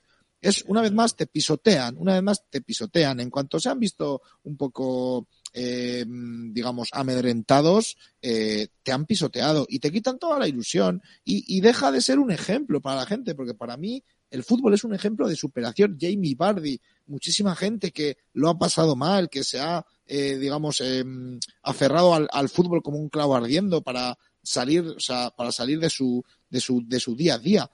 Eso ya se acabó. Es que eso con sí. esto se acabó. O sea, no vamos a volver a ver un Leicester ganando una liga. No vamos a ver a equipos. Puede ser que sí. Ojalá, ojalá, vamos, eh, eh, ahora no, mismo pago lo que haga falta, pero no vas a volver a la Real. Bueno, igual sí, porque la Copa del Rey como que no le van a dar importancia, ¿no? Porque como van a tener esa, mayor, esa famosa Superliga, pues igual ganamos 44 Copas del Rey ahora en adelante. Porque como no le van a dar importancia, es que claro, ver, yo... ellos ¿dónde van? O sea, van a jugar entre semana la Superliga, ¿no? Se supone que entre semana juegan la Superliga y el fin de semana juegan la Liga Doméstica. Entonces, que eh, la Liga Doméstica, ¿qué era van a jugar? Con, con el. En este caso, con el Castilla. El Barça con no, el. O sea... No, no la van a jugar con el Castilla. ¿Sabes por qué? Porque no lo han explotado. Porque han preferido explotar fichajes de fuera. Y esa es la realidad. Esa es la realidad. Va, o sea, no pueden. Tampoco pueden jugar con el Castilla. Porque el Castilla está, eh, creo que en, en segunda B no tengo para, idea, para subir eh, a, a, segunda división, creo, creo, o está, eh, como se dice, o está en los playoffs o, o, tal. Pero quiero decir, a ver si se me entiende, eh, si se me sabe leer entre líneas.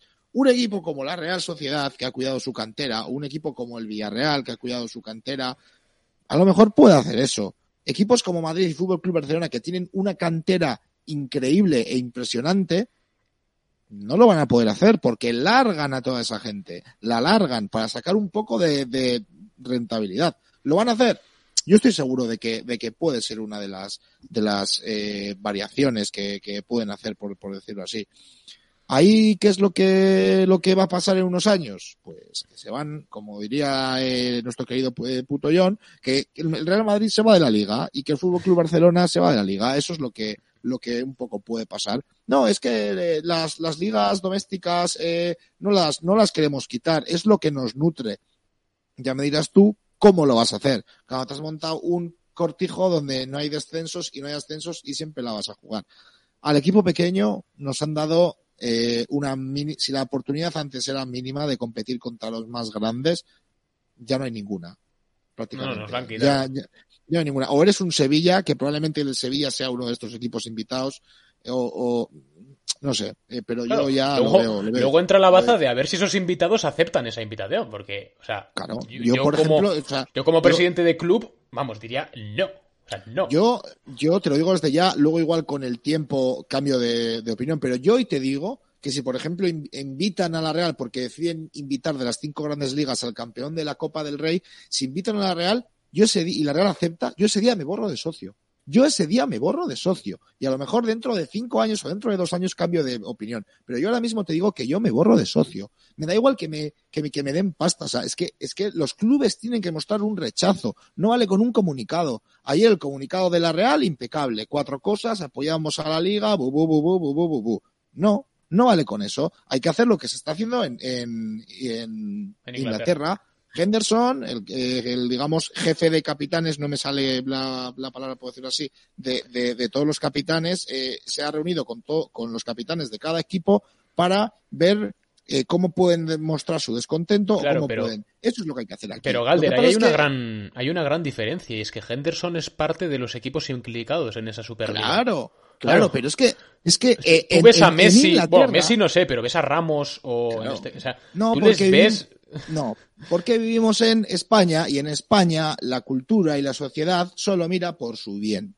Solo mira por su bien. Y en Inglaterra son gente fría, pero son gente que a lo mejor, pues oye, pues pueden ser más, entre comillas, campechanos, por decirlo así, o pueden pensar en el, en el aficionado. Aquí el problema ha estado en que en Inglaterra han acercado en todo momento al socio, a los clubes, y aquí los clubes grandes los han alejado. Estamos hablando de un club, Fútbol Club Barcelona, que tiene más coreanos y japoneses en su campo que gente que es del propio Fútbol Club Barcelona. Es que ese es el error. Ese es el error. En Inglaterra, el fútbol, en Inglaterra, el fútbol sí es de los seguidores y sí es de los aficionados. Aquí en España, tristemente, en pocos equipos. Adelante Ander, que te estás mordiendo mucho la lengua. Lo siento, Ander, es que me he emocionado. Yo lo voy a estructurar fácil para el oyente. Eh, esto puede ir en dos direcciones. O la Superliga prospera o no prospera. Pase lo que pase, ya hemos perdido. Me explico. En el caso de que la Superliga no prospere, la solución alternativa que se va a dar a la Superliga va a ser una especie de parche mal hecho para intentar no cabrear demasiado a esos grandes, en el que los pequeños nos veremos perjudicados y terminaremos estando peor de lo que estamos ahora, pero vamos a estar mejor de lo que estuviésemos con la Superliga, entonces lo vamos a aceptar. Ya hemos perdido. Si la Superliga prospera, también pueden pasar dos cosas. Eh, puede pasar que prospere y que a futuro los clubes que han decidido no entrar siguen firmes, entonces haya dos competiciones paralelas. Ese sería el mejor de los casos, como ha dicho Galder, habría una UEFA Champions League que sería más parecido a una UEFA Europa League que una Champions League, y luego estaría la Superliga de los mafiosos. Eh, pero también Galder ha planteado una cosa, y es que si esto prospera y con el tiempo eh, por necesidad y por obligación de que el mercado les empuja hacia ahí y por desesperación, los clubes súper grandes como el Oporto, el Ajax, el Borussia o el Bayern terminan pasando por el aro, ahí ya saldríamos perdiendo más nosotros. ¿Por qué? Porque la Real Sociedad ahora mismo es como una tienda pequeña de barrio en un pueblo, donde hay un montón de tiendas y hay un montón de oferta y compiten entre ellos. Habrá tiendas más grandes, habrá tiendas más pequeñas, pero todos compiten entre ellos. Con la Superliga, a la tienda que tiene la Real de Ultramarinos le han plantado un Mercadona al lado y ya no puede competir con ese Mercadona. Es decir, los ingresos de la Real por falta de competencia van a bajar y se va a ver abocada a un segundo plano y ya nunca va a volver a tener esos ingresos y va a estar cada vez más mermada y su producto cada vez va a ser más desplazado hacia el de Mercadona que hacia el comercio tradicional. Básicamente lo que pasa con la Real es eso. Pueden pasar tres, o sea, al final todo esto termina en tres resultados y los tres salimos perdiendo. O una especie de parche mal hecho para intentar contentar a todos y terminamos peor de lo que estamos ahora, pero mejor de lo que estaríamos con la Superliga. O terminan eh, las competiciones eh, siendo pues con eso, esa especie de Europa League que se va a convertir en la Champions, o termina pasando la gente por el aro y la Real Sociedad pues eh, va a terminar siendo, pues va a tener, terminar teniendo el nivel adquisitivo en proporción a la que tiene ahora, por ejemplo, el Apo, el de Nicosia, respecto a esos grandes. Claro, nosotros por lo menos somos un equipo que explota bien su cantera, entonces sale normalmente si no hay fichajes o si es un año difícil, ¿no? En, cuanto a tema dinero, con cuentas y demás de por medio, pues bueno, la Real siempre saca su su canterano tipo y, salva el bache, porque normalmente ese canterano cumple, pero claro, equipos, mmm, qué sé yo, como es que no, o sea, el Valladolid, el, esos equipos, ¿a qué aspiran? ¿En, qué punto quedan? Aspiran a ser hierba, a estar entre el elefante y el elefante. A eso aspiran y se, han, y se lo han cargado. Eh, ayer leí, leí y oí, ya no me acuerdo quién fue. Eh, estamos ante un problema y la solución es una mierda. Y es así. Cualquier solución de las de las tres, de las tres que, que está comentando Ander, es una mierda. Se han cargado el fútbol. Se lo han cargado. Tal y como lo conocemos. Se lo han cargado. Es que, es que a ver, esta es una, es una competición de a ver quién la tiene más grande entre la Superliga y la UEFA y el resto del mundo. Y va a terminar eh, con una especie de, yo creo, eh, que va a terminar con una especie de acuerdo que no beneficia a nadie, pero que beneficia más a los grandes que a los pequeños. Punto. Para mí ese es el final de esta historia y sinceramente es serio. Ayer se murió el fútbol. Eh, hoy podemos hablar todos de sacar pecho, de que los clubes nos vamos a poner en contra, porque las leyes, porque los tribunales y tal, que yo también lo he dicho aquí. Pero vamos a ser realistas, nunca mejor dicho. Vamos a ser eh, pragmáticos. Esto va a terminar con, una, con un acuerdo que no va a beneficiar a nadie, pero mucho menos a los a los que somos no tan grandes nos van a poner la bota encima y nos van a nos van a aplastar. Se acabó el fútbol como deporte, empieza el fútbol como show. Sus- suscripción a Netflix y a seguir adelante, ¿no? Eh, a ver, yo, yo es que, a ver, ayer estuve pensando en, joder, ¿qué medidas pueden ser, entre comillas, las menos malas para todos y tal? Yo he leído por ahí un comentario en el chat que decía, joder, si lo que quieren es salvar al fútbol porque quieren ingresar, que hagan la Superliga durante cinco años y que luego todo vuelva a ser normal.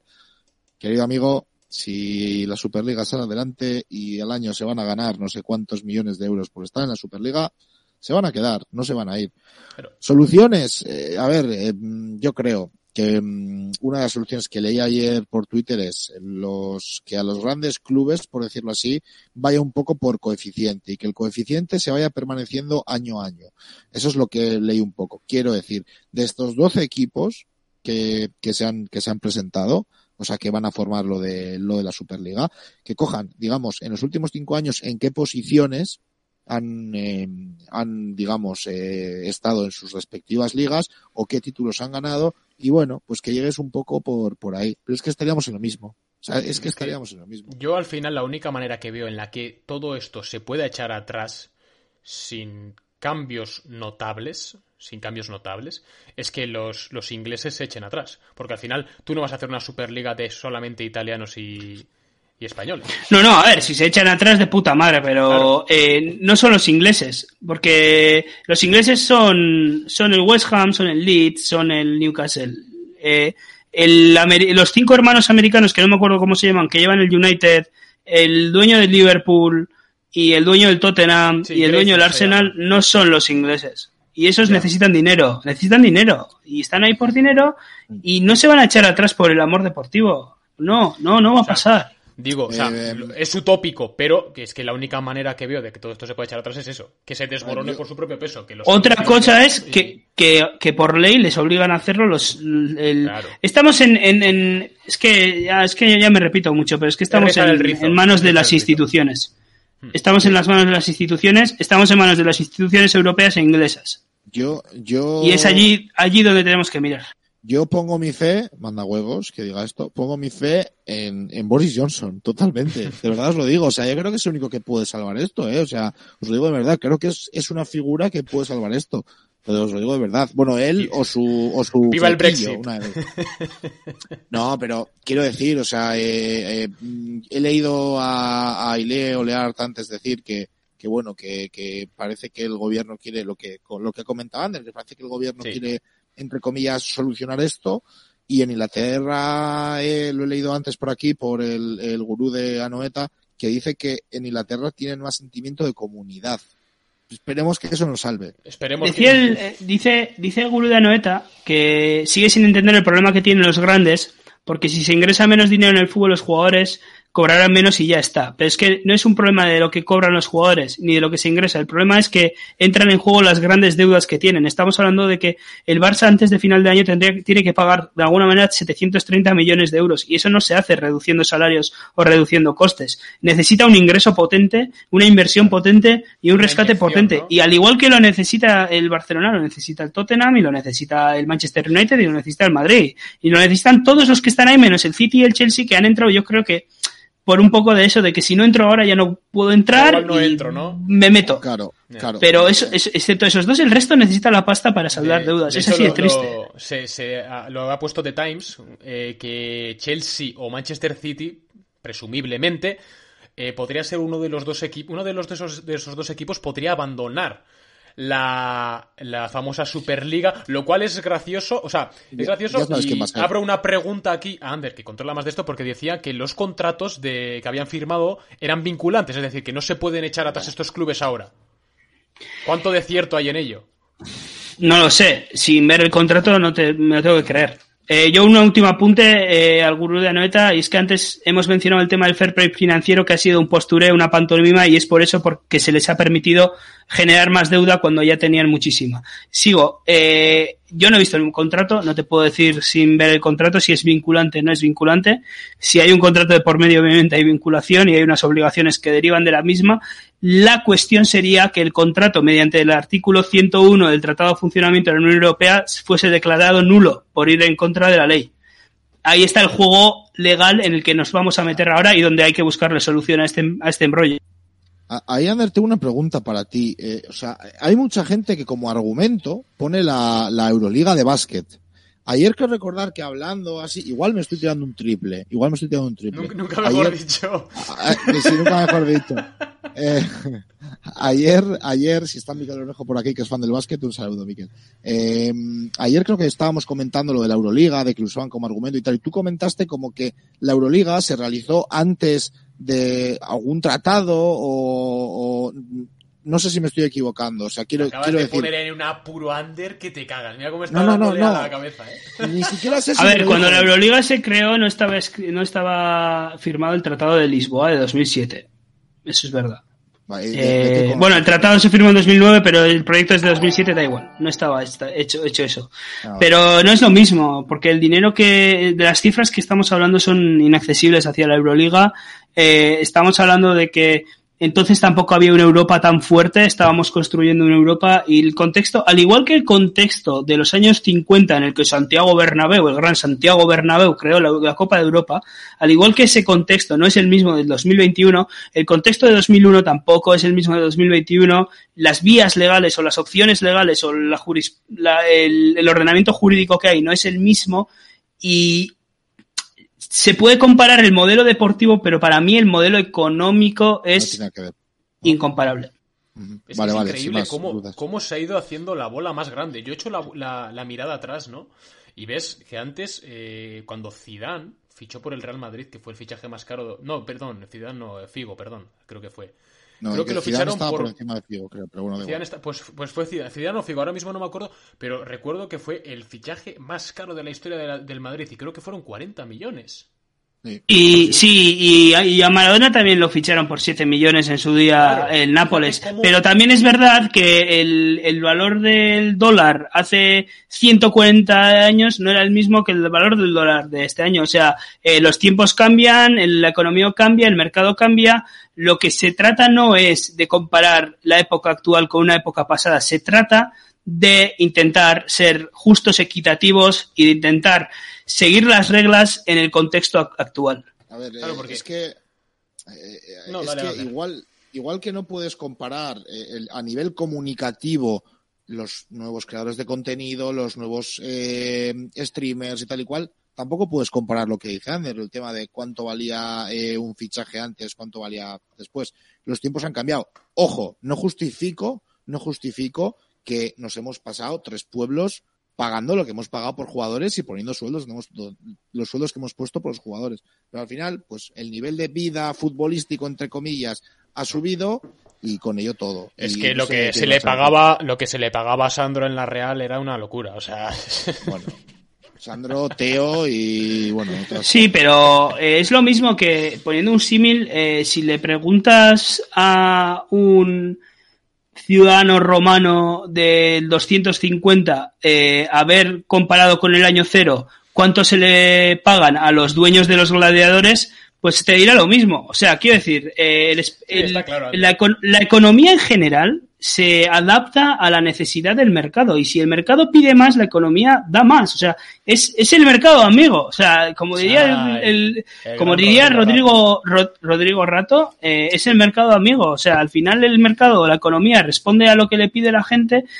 y, y las cosas cambian de precio, suben y bajan, como el Betis, pues suben y bajan según les interesa eh, o según la demanda que tiene la, la- el, el- el- mercado o en este caso el, el consumidor. Y en el fútbol pues pasa lo mismo. La demanda del fútbol ha subido un montón, entonces la oferta, aparte de diversificarse, de pasar de ser un juego, ha pasado a retransmitirse en 20 países diferentes, en 20 sitios diferentes, y ha pasado de ser eh, un tío entrenando que ahora hasta cuando van al fisio les graban y todo eso crea un contenido que es todo eso genera que la máquina de fútbol se vaya haciendo grande y antes no se vendían camisetas, ahora se venden camisetas con números y ahora el Barcelona te vende la camiseta del aficionado y la camiseta del juego, que es la misma, pero como el material es diferente, uno vale 120 euros, el otro vale 80 y todo eso, todo eso son eh, aspectos que se generan en base a lo que te está pidiendo el mercado, que es más y más y más y más. ¿Y qué pasa? Que si ese mercado no tiene ninguna regulación,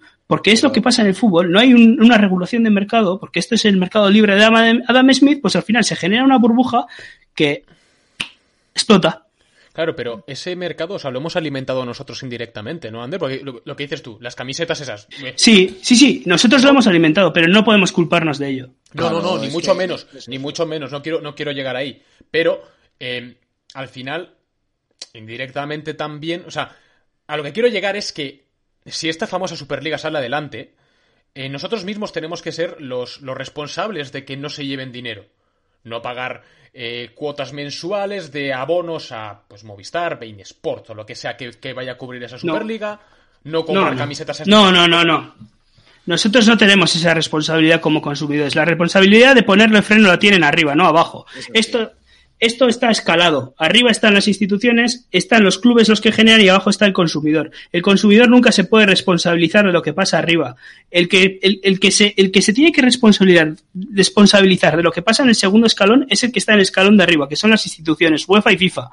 Y en el segundo escalón están los que generan y en el tercer escalón estamos los que consumimos. Los, que- los que consumimos tenemos, tenemos eh, responsabilidad de lo que ha ocurrido, pero no nunca nos podemos responsabilizar de los problemas que dé, porque eso es responsabilidad del de arriba. Nosotros somos consumidores y tenemos derecho libre a consumir. El que tiene que poner eh, límites son los que están más arriba de los que están arriba. Es decir, las instituciones están arriba, en medio están los que generan contenido y abajo estamos los consumidores. Las instituciones le tienen que poner el freno a los que generan eh, contenido, no nosotros a ellos.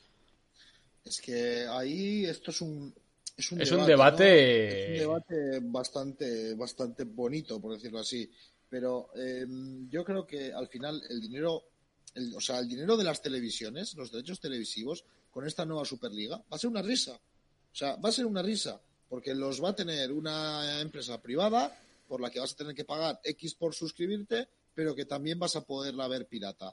¿Quién te dice a ti ¿quién te dice a ti que cobrando lo mismo o más de lo que estás cobrando por suscribirte a una plataforma de estas, la gente no lo vaya a seguir viendo pirata? ¿Quién te lo Yo no, dice? yo no sé dónde leí esto, Galder, que el 76% de la última final de Champions, de todos los consumidores, el 76% lo estaba viendo vía eh, páginas pirata. Claro. Y, O sea- y- y- y yo, y yo, y No, no, y yo me da también. igual. O sea, quiero decir, me da igual decirlo, pero claro, es, es como ayer, ayer, en el maravilloso programa este, encuesta. Eh, una encuesta llevada a cabo por la propia Superliga dice que la gente preferiría pagar por derechos, pagar por ver esto que pagar por lo que está viendo ahora. Vamos a ver. En Corea del Norte, Kim Jong-un tiene el 98% del apoyo popular. Sí, sí, y aquí en España, en su día, en una dictadura, también. Es que, de verdad, eh, o sea, es que hay- ha habido un blanqueamiento. Esto me Pero- parece también terrible. ¿eh? Pero esto es como terrible. cuando, como cuando un partido político saca un, un baremo, ¿no? De, de la estimación de voto, pues yo me voy a llevar el Ah, mismo. 78% y el...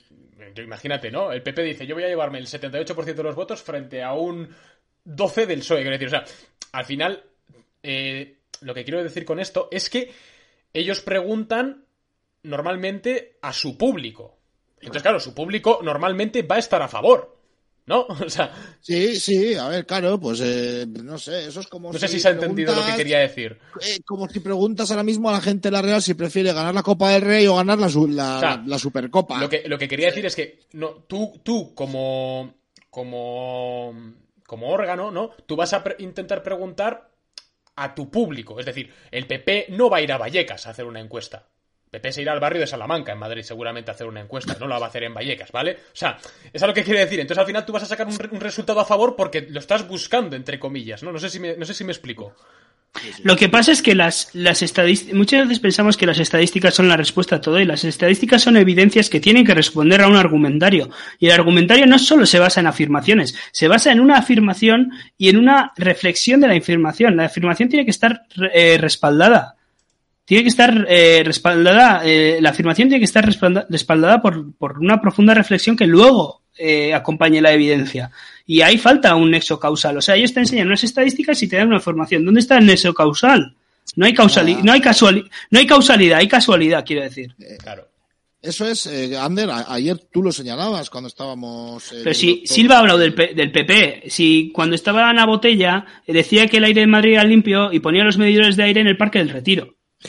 A ver, esto es, esto es como cuando, como cuando ayer este personaje que aparece en, en ese programa de, televisión coge y le dicen, pero señor, eh, la UEFA le va a descalificar a usted de la Champions League esta temporada. No, eso no va a pasar. Pero de verdad, que hay un papel que hemos encontrado en no sé dónde que lo puede decir.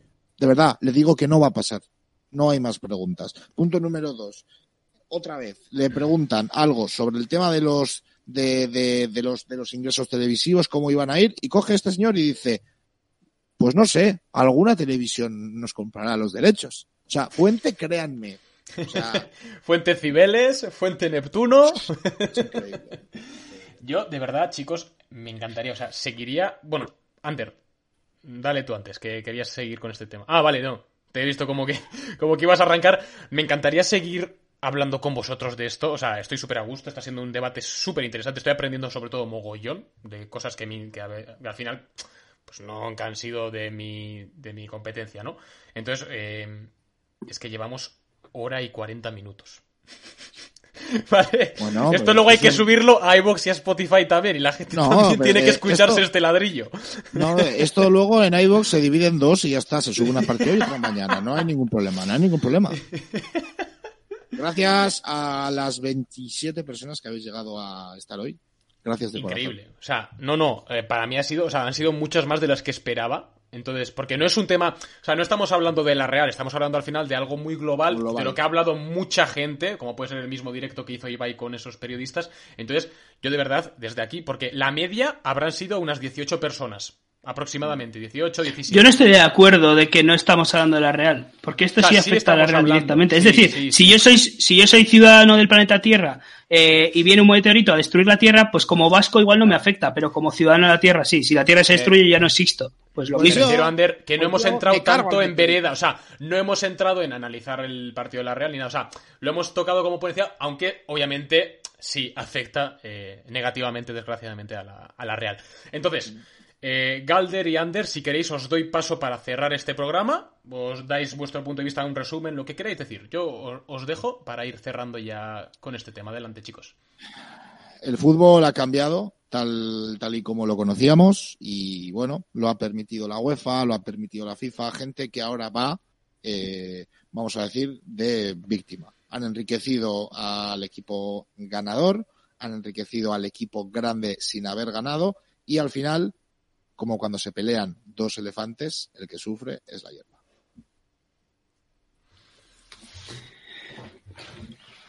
A costa de, fichar jugadores, de generar, de compraventa, de inversiones, eh, se les ha permitido durante muchísimos años, especialmente en los últimos 10 años, a unos pocos generar una deuda tan grande que si miran hacia el cielo no llegan a ver el final.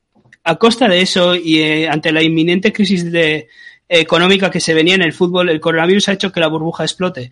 Les ha explotado en la cara y ahora para que no des desaparezcan sus cotos privados de caza han decidido juntar tierras y crear un coto privado donde el resto no podamos cazar. ¿Eso qué implica? Que proyectos como la Real, proyectos sencillos, proyectos que se hacen poco a poco, año a año, que se hacen sacando jugadores de la cantera, que se hacen haciendo fichajes. Eso pueden ser fichajes acertados, pueden ser fichajes desacertados, pero poco a poco vas creciendo y te estás poniendo unas, unas metas. En pleno crecimiento, un equipo que subió de segunda división y en 10 años no solo ha jugado la competición europea cinco veces, sino que además ha ganado una Copa del Rey a su eterno rival. Esos proyectos van a convertirse en inviables por culpa de 12 mafiosos que han, han querido crear un coto de caza privado donde ellos puedan cazar, donde ahora nosotros no somos cazadores, sino que somos la caza. Esto es una vergüenza, el fútbol ha muerto, eh, pase lo que pase, ya no volverá a ser todo lo mismo, la solución que se le dará no nos beneficiará y la verdad es que me gustaría mandar un mensaje de, esperanza, pero el panorama desgraciadamente es desolador. Y Y sinceramente, yo creo que si tienes un problema grande en el bolsillo, no tienes que hacer la pelota más grande generando más ingresos, sino lo que tienes que hacer es reducir costes, repartir bien el dinero y por favor que vuelva, que el fútbol vuelva a ser de los aficionados y no de cuatro magnates que quieren hacer caja con el deporte y la ilusión de todos. Nada más que decir. Espero que ese speech haya sido escrito, porque si lo has dicho del tirón, eh, te- te- te- te- porque si no, vamos, o sea, vaya, vaya labia, vaya oratoria, chaval. De hecho, desde aquí animo a que el señor And- Ander Oyarbide funde la Euskadi Cup. ¿vale? La Euskadi Cup. Super League. Eh, Euskadi Super Eh, League. Bueno, eh, como, como invitados y por meritocracia vendrían los cántabros, vendrían los navarros, vendría no sé quién. El Avirón Bayonet. Bueno, yo desde aquí, eh, lo que dice Ander, es difícil dar un mensaje de esperanza porque es, es que es, es algo que no nos va a beneficiar pase lo que pase. Entonces, eh, bueno, si estás aquí escuchando esto y eres de la Real Sociedad, mm, alégrate de ser de un club que de verdad eh, apuesta por ti, apuesta por, por, un sentimiento, apuesta por, por, por hacerte ver qué es ser de la Real Sociedad, no por un simple billete, de, por unos cuantos billetes que te puedan caer del cielo. Eh, alégrate porque de verdad eh, estás en el club indicado, estás con la afición indicada. Es que me voy a emocionar. y, y, y disfruta de tu equipo, disfruta de, de lo que es ser de la Real Sociedad, de lo bonito que es. ser Y estás en el podcast indicado. y estás en el podcast indicado también. Así que nada más, eh, muchísimas gracias Galder, muchísimas gracias Ander, habéis hecho, hemos hecho un podcast cojonudo, os doy mil gracias desde aquí. Doy las gracias sobre todo a, a los que han estado al otro lado de la pantalla porque habéis sido incluso hasta 27 personas, lo cual es increíble en una jungla como es Twitch, con un tema tan global ahora mismo, lo cual eh, me enorgullece muchísimo de estas dos personas que estoy viendo ahora mismo en la pantalla. Y, y nada más, eh, os esperamos en el próximo podcast. Esperamos que con una victoria, no sé ni contra quién jugamos ahora mismo con todo este tema de la Superliga, estoy súper desconectado de la Real. Pero esperamos estar la próxima semana hablando otra vez de lo que más nos gusta, que es nuestro equipo, nuestra Real. Y esperamos que con victoria. Muchísimas gracias a todos, os queremos muchísimo y os esperamos la próxima semana. Chao, un beso.